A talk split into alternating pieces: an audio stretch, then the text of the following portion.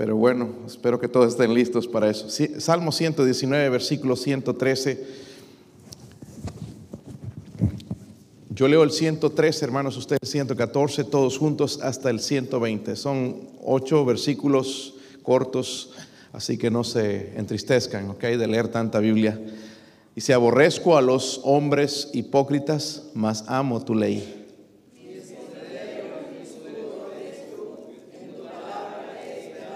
Apartaos de mí, malignos, pues yo guardaré los mandamientos de mi Dios.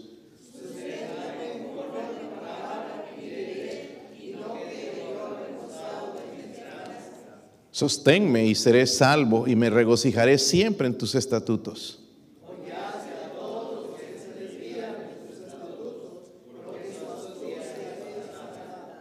Como escorias hiciste consumir a todos los impíos de la tierra, por tanto yo he amado tus testimonios.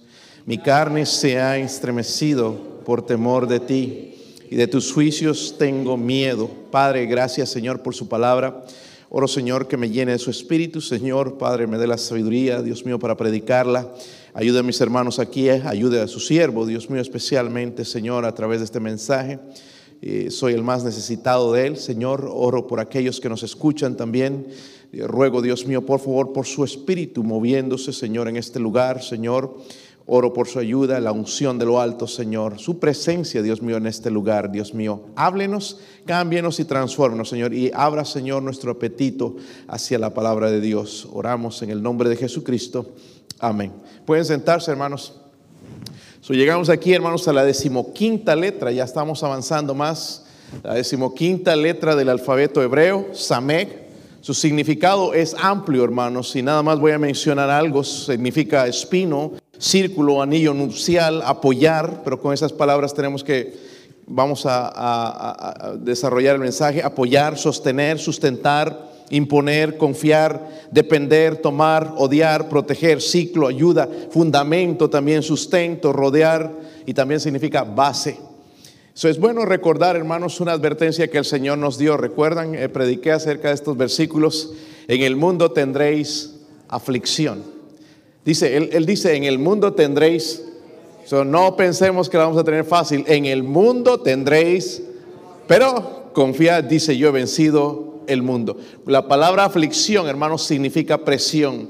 En el mundo vamos a tener presión, presión del mundo, presión de la gente para sacarnos de Dios. Pero, dice él, confía, yo he vencido el mundo. Eh, mire, hermanos, nada más en, este tiempo, hermanos, el ocio es tremendo. Hay gente que no sabe qué hacer con el tiempo. Ayer me decía alguien, que pregunté por dos trabajadores en una empresa que visito en Knoxville, ¿y de dónde están fulano y fulano? Es que dice, me dijo el, el jefe de los mecánicos, me dijo, es que cada vez que sale un juego nuevo, lo compran y se quedan toda la semana para conquistarlo. Mire qué manera de perder el tiempo, hermanos, perder dinero también porque no les pagan por eso.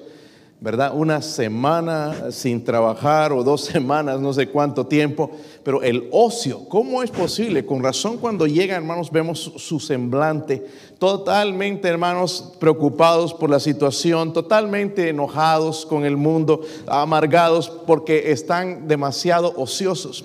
¿Cuánto tiempo, hermanos, pasamos leyendo? ¿Cuánto tiempo escuchando conversaciones a veces que no edifican? ¿Cuánto tiempo pasamos en la palabra de Dios? Hermanos, no, no podemos tener los dos. O tenemos comunión con Dios o, tenemos, eh, o, no la tenemos. Es simple. La Biblia, hermanos, si quiero que vayan a Primera de Pedro, capítulo 2, nos enseña algo, hermanos, cómo abrir el apetito espiritual. Normalmente sabemos, hermanos, ya que eh, nuestro estómago es como reloj, ¿verdad? Eh, antes eh, cuando trabajaba en la imprenta, once 11 y media era la hora de comer. Yo nunca, no estaba acostumbrado a eso, 12 o más tarde, pero 11 y media, ya, ya escuchaba las, las, los estómagos de los otros. Mm, ya, ya, era el reloj, las 11 y media, entonces ya, bueno, ni modo a comer a esa hora, 11 y media, y, y, se acomoda, ¿verdad? Pero ese era su, su, reloj.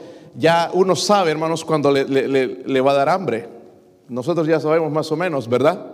¿Sí o no? Es como un reloj, nuestro estómago ya nos está indicando. Casi no necesitamos hacer nada, tomar un medicamento, a ver, para que me dé hambre. Pero en cuanto a la palabra de Dios, sí. Muchos de nosotros no tenemos apetito, hermanos, y la podemos abandonar, la podemos dejar por varios días. Y eso no debería suceder. Deberíamos estar como que, ay, ¿verdad? Como el estómago cuando está tronando, el espíritu, algo le falta a mi espíritu, algo está faltando. So, Primera de Pedro 2 nos enseña cómo desarrollar ese apetito. Miren el versículo 1, ¿sí lo tienen? Miren esto, hermanos. Sí lo tienen, ¿verdad, hermanos? Somos pocos, pero casi digo honrados, digo, somos pocos, pero vamos a, a, disfrutar el servicio aquí, hermanos. Para eso vinimos. Vamos a adorar a Dios poniendo atención. Dice, desechando, pues toda qué? Malicia, ¿ok? Desechando estas malicias. Hay malicia siempre en los corazones, pero también todo engaño. ¿Recuerdan cómo comienza nuestro versículo, verdad? Aborrezco a los hombres hipócritas. Al lado dice hipocresía, ¿qué más? Envidias y todas las detracciones. Dice, desead como niños recién nacidos la leche espiritual no adulterada para que por ella crezcáis para salvación, si es que habéis gustado la benignidad del Señor. So, hay ciertas cosas que yo necesito desechar. No van a salir automáticamente de mi vida.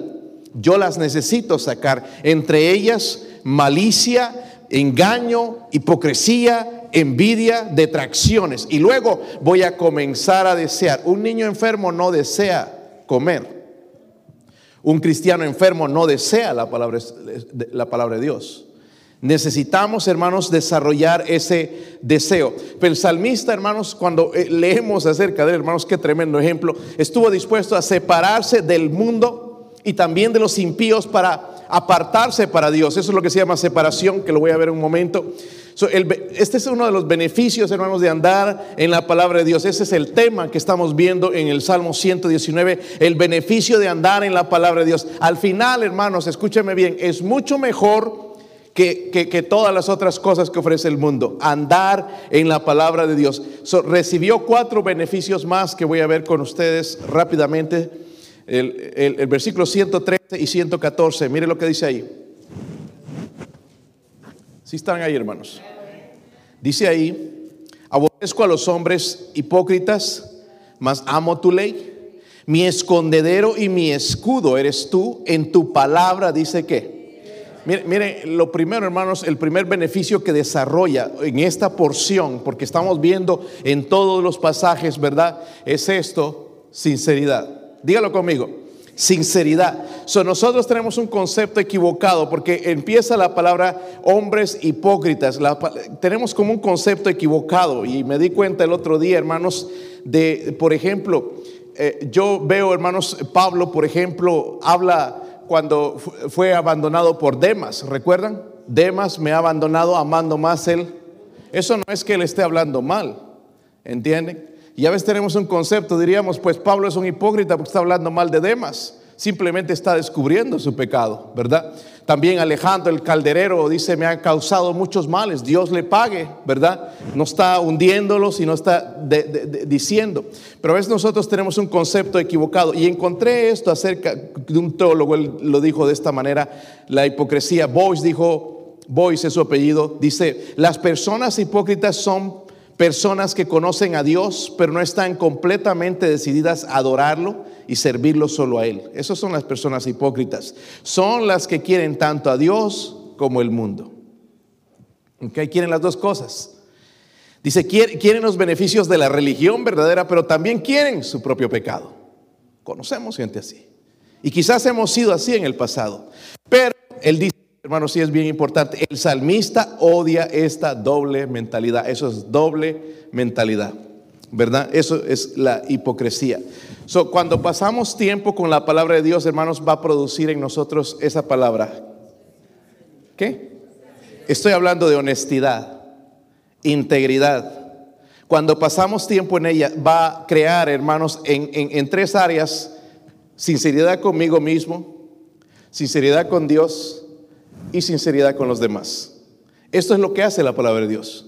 No lo hacemos nosotros, nuestra, carne tiene la tendencia de esconder, de sobresalir.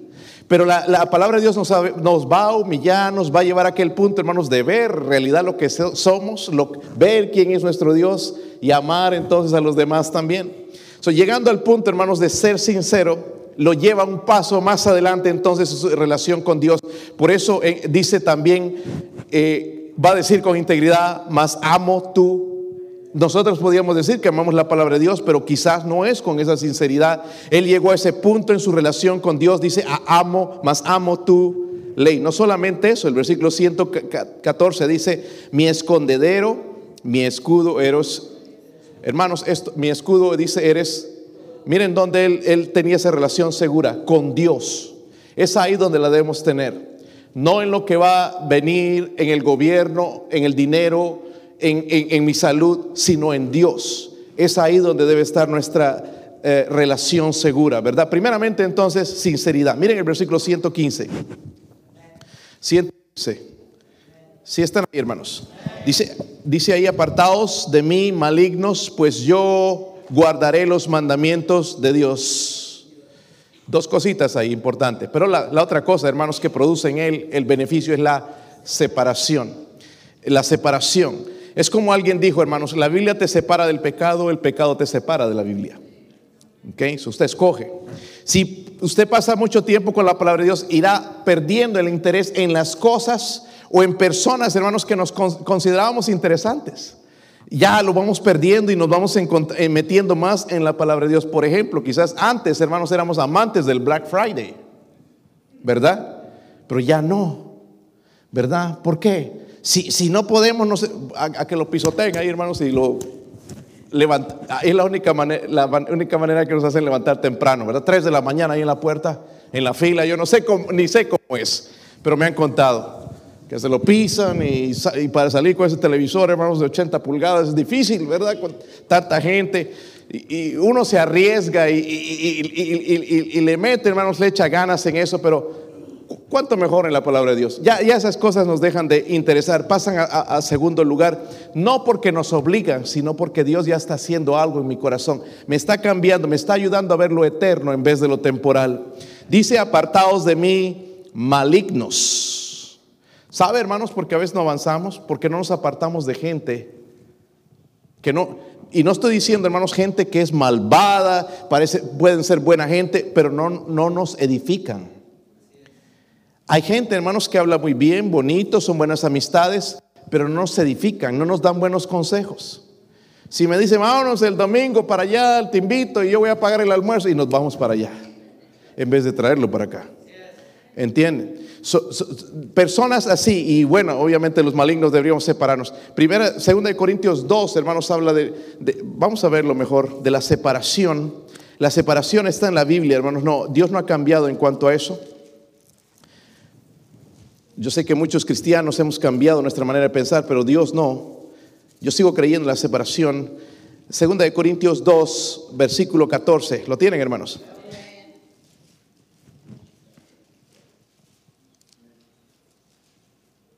Perdón, me equivoqué, ese no es.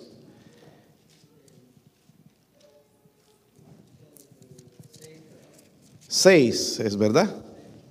Seis, catorce. No, sí es eso. No os unáis, dice, con yugo, con los... Ahora, escúchenme bien, hermanos.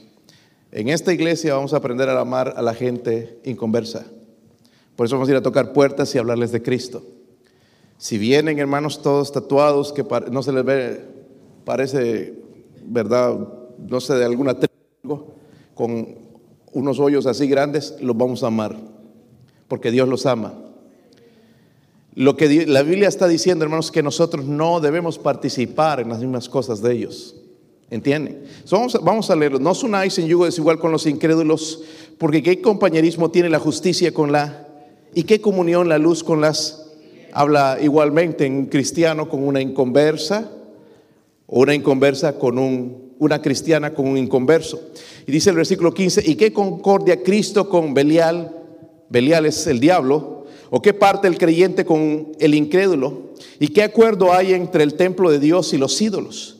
Porque vosotros sois el templo del Dios viviente. Como Dios dijo, habitaré y andaré entre ellos y seré su Dios y ellos serán mi pueblo. Por lo cual dice, salid de en medio de ellos y apartaos, dice el Señor, y no toquéis lo inmundo y yo os... ahí vemos la separación, ¿verdad? De el cristiano Y el salmista sabían, se apartaba entonces del mundo para acercarse a Dios. So, vemos la separación. Luego, por eso luego dice, hermanos, pues yo guardaré los mandamientos de mi Dios. ¿Cómo puedo guardar los mandamientos si yo vivo como el mundo? No puedo. Y guardar, hermanos, significa cumplirlos a la letra, porque si fallamos, ¿sí o no? Codiciamos de vez en cuando, pero los tenemos dentro de nosotros. Si voy a codiciar, voy a decir, oh, no, no es correcto lo que estoy haciendo. Dios me va a hablar. Por, por, eso, hermanos, él hacía un espacio entre él y los malignos. ¿Por qué? Porque estaba comprometido en obedecer a Dios. El otro beneficio, hermanos, miren en el 116, versículo 116. Estamos hablando, hermanos, primeramente produce sinceridad, separación, no me están obligando, no es algo que yo hago a la fuerza como hacen muchas religiones, sino ya la palabra de Dios, el Espíritu Santo va a producir en mí esa convicción que debe venir. Si está en el versículo 116. Leamos hasta el 117, dice, susténtame conforme a tu palabra y viviré. Y no quede yo avergonzado de, mi esperanza Sosténme y seré salvo y me regocijaré siempre en tus estatutos. So, la otra cosa que produce, hermanos, el beneficio que él recibe es el sostén de Dios. El sostén de Dios. Son importantes. Susténtame conforme a tu palabra. Y luego dice, él viviré. So, hermanos, él entendía que sin la palabra de Dios, sin el sostén de Dios, ni siquiera podemos vivir. ¿Y cómo hemos vivido tanto tiempo, hermanos, arriesgando nuestros cuerpos tan débiles? ¿Se han dado cuenta que nuestros cuerpos son débiles? Pasan, hermanos, vamos saliendo y alguien le da para atrás con el carro sin querer queriendo.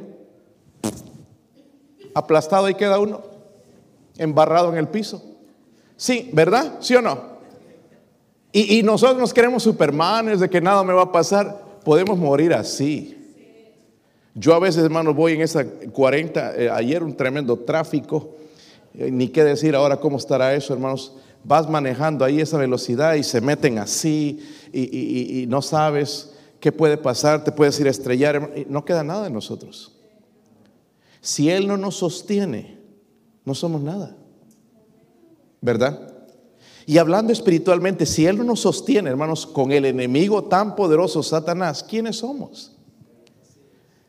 Eso nos ayuda a entender, hermanos, cómo necesitamos el sostén de Dios. ¿Sabe lo que nos sostiene vivos, hermanos? Su palabra a nosotros. ¿Sí o no? ¿Por qué no andamos preocupados? Cuando el mundo está preocupado, ¿qué va a pasar? ¿Por qué no andamos preocupados? Es justamente, hermanos, por su palabra. Porque sabemos que para nosotros hay días mejores, no aquí en la tierra pero en, el futuro, ¿verdad? ¿Por qué confiamos en, su palabra, hermanos? ¿Por qué vemos sostén en ella? Porque, número uno, hay advertencias, ¿sí o no? Cosas que no debo hacer, ¿sí o no? Nosotros tenemos una estufa que compramos, ese, ¿han visto con vidrio? Que, eh, wow, medias peligrosas. Ah, y hay otro tipo de estufa de las que usábamos antes a gas, pero esta es a corriente, que si está caliente ahí no notas y pones la mano, ¡ah! Te quemas y te avisa. Pero ahí tiene unas letritas nada más que dice que está caliente la superficie. Pero si no vas las letritas, te quemas. Son advertencias, ¿verdad? A veces encontrado en lugares no toque pintura fresca y da ganas como que siempre de ir, ¿verdad? Con el... Sí, está mojado y recién lo pintaron. La curiosidad del hombre. No metas los dedos aquí, le dices al niño, porque esto y está con la curiosidad, bueno, no los dedos, a ver este cubierto, hasta que le pega la corriente. Tenemos advertencias, hermanos, en la palabra de Dios en cuanto al pecado, ¿verdad? Tenemos, hermanos, en este libro tan maravilloso, tenemos promesas. La vida eterna, uno, ¿verdad? La bendición, ¿verdad? De la vida eterna. Profecías, gente pensando allá leyendo el horóscopo, qué irá a pasar en el futuro, con mejores días, qué, vendrá. La Biblia nos dice, hermanos, al final gana nuestro Señor. Un día vamos a vivir mucho mejor, ¿verdad? Exhortaciones, hay consejos, ¿sí o no?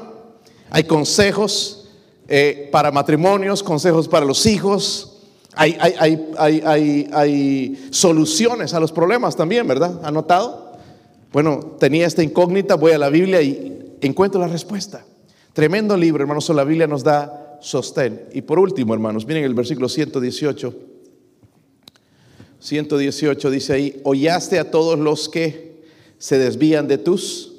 Vamos a leer hasta, todo, hasta el 120, dice, porque su astucia es falsedad. Como escoria hiciste consumir a los impíos de la tierra, por tanto yo he amado tus testimonios, mi carne se ha estremecido por temor de ti y de tus juicios, dice, tengo miedo. Lo último, hermanos, entonces el otro beneficio en él, pero no para otros, es la sentencia. Sentencia. Solamente hay dos cosas, hermanos, delante de nosotros. No hay cuatro, no hay tres. O como dicen, el otro día no sé cuál niño era que decía, tengo cinco años. Solamente son dos. dos cosas, ¿verdad? Ahora se las voy a mostrar. Porque Josué antes de morir se la dijo a Israel. Ya estaba en el libro de, eh, eh, de, Éxodo, Dios les habló de esto a, los judíos, ¿verdad? En, el Pentateuco Él habló de esto, de esas bendiciones. Miren en, en Josué 24, ya voy a terminar hermanos, así que si pueden ir, son buenos versículos que usted le van a hacer de bendición. Josué 24, versículo 15.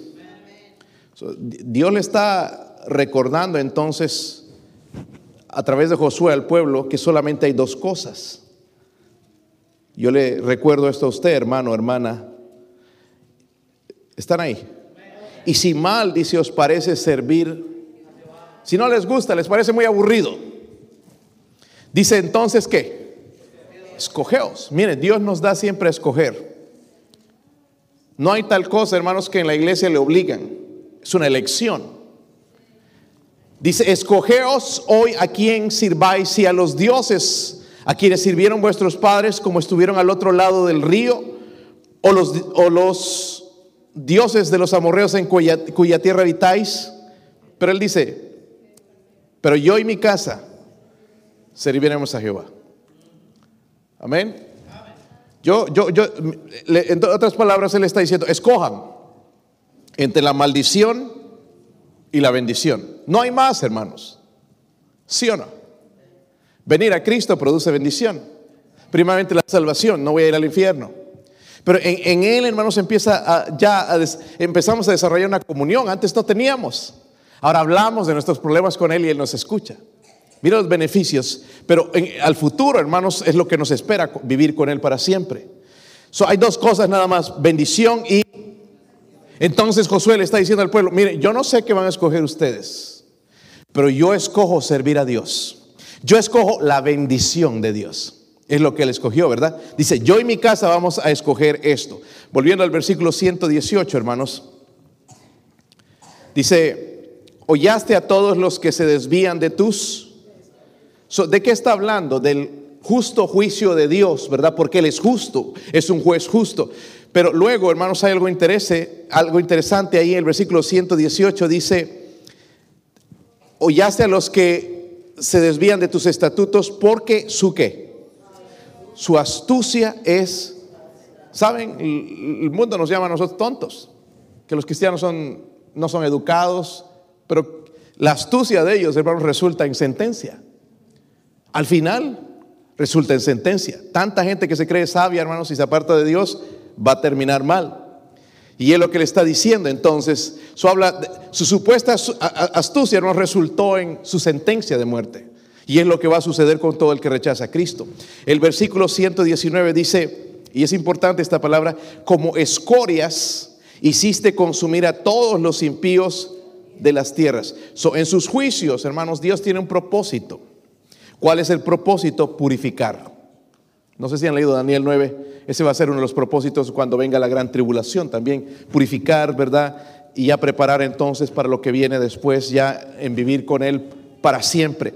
So, limpiar las, las impurezas, pero dice, menciona ahí escorias. ¿Por qué? Porque está comparando el pecado con las escorias, hablando de escorias. Yo no sé si saben lo que es o no, pero las escorias quitan el brillo la, gloria del metal lo vuelven opaco. La escoria o el pecado quita el brillo en un cristiano. Amén. Lo que tienen que ver es a Cristo en nosotros, pero el pecado hace, borra todo eso. Número dos, las escorias son engañosas, no son plata, pero lo parecen, no son oro, pero lo parecen. Lo mismo el pecado, hermanos, es engañoso. Pensamos que no me va a hacer daño, pero me va a hacer, al final me va a hacer. Ponte a jugar con una cascabel. No, yo la, ya la voy a hipnotizar y te pones a hipnotizar. ¿Cuántos hombres han muerto haciendo eso? ¿Verdad?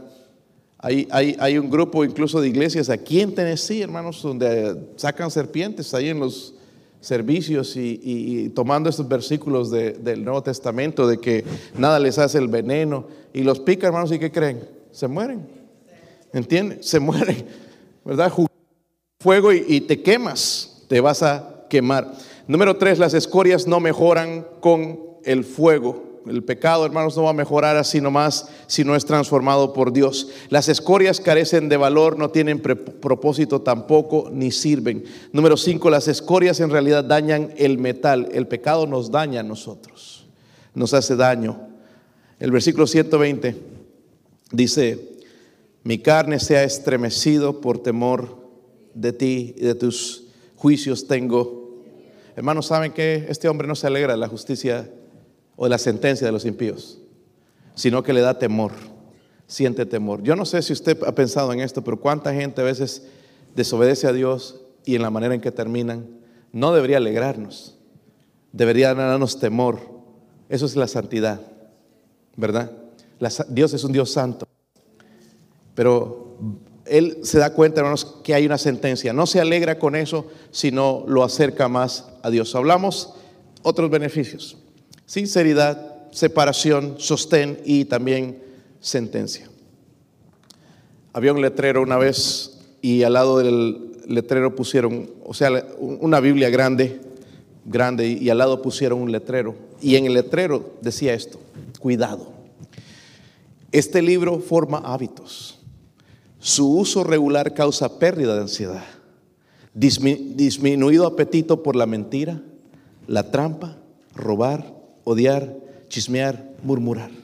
Los síntomas, una incrementada sensación de paz, gozo y compasión. No en vano este hombre decía y rogaba a Dios, susténtame conforme a tu palabra. Sosténme y seré salvo y me regocijaré siempre en tus estatutos. Miren los beneficios, hermanos, de la palabra de Dios. ¿Cuántas cosas vamos a recibir nosotros al, poner, al, andar de acuerdo a la palabra de Dios. Vamos a orar, hermanos, y cada vez recuerde orar, Señor, ayúdeme a entender este libro. Abra mi entendimiento para que entienda las maravillas, Señor, de tu ley. Oren, eh, ah, siempre pidiendo la dirección de Dios. Vamos, vamos a orar, vamos a orar.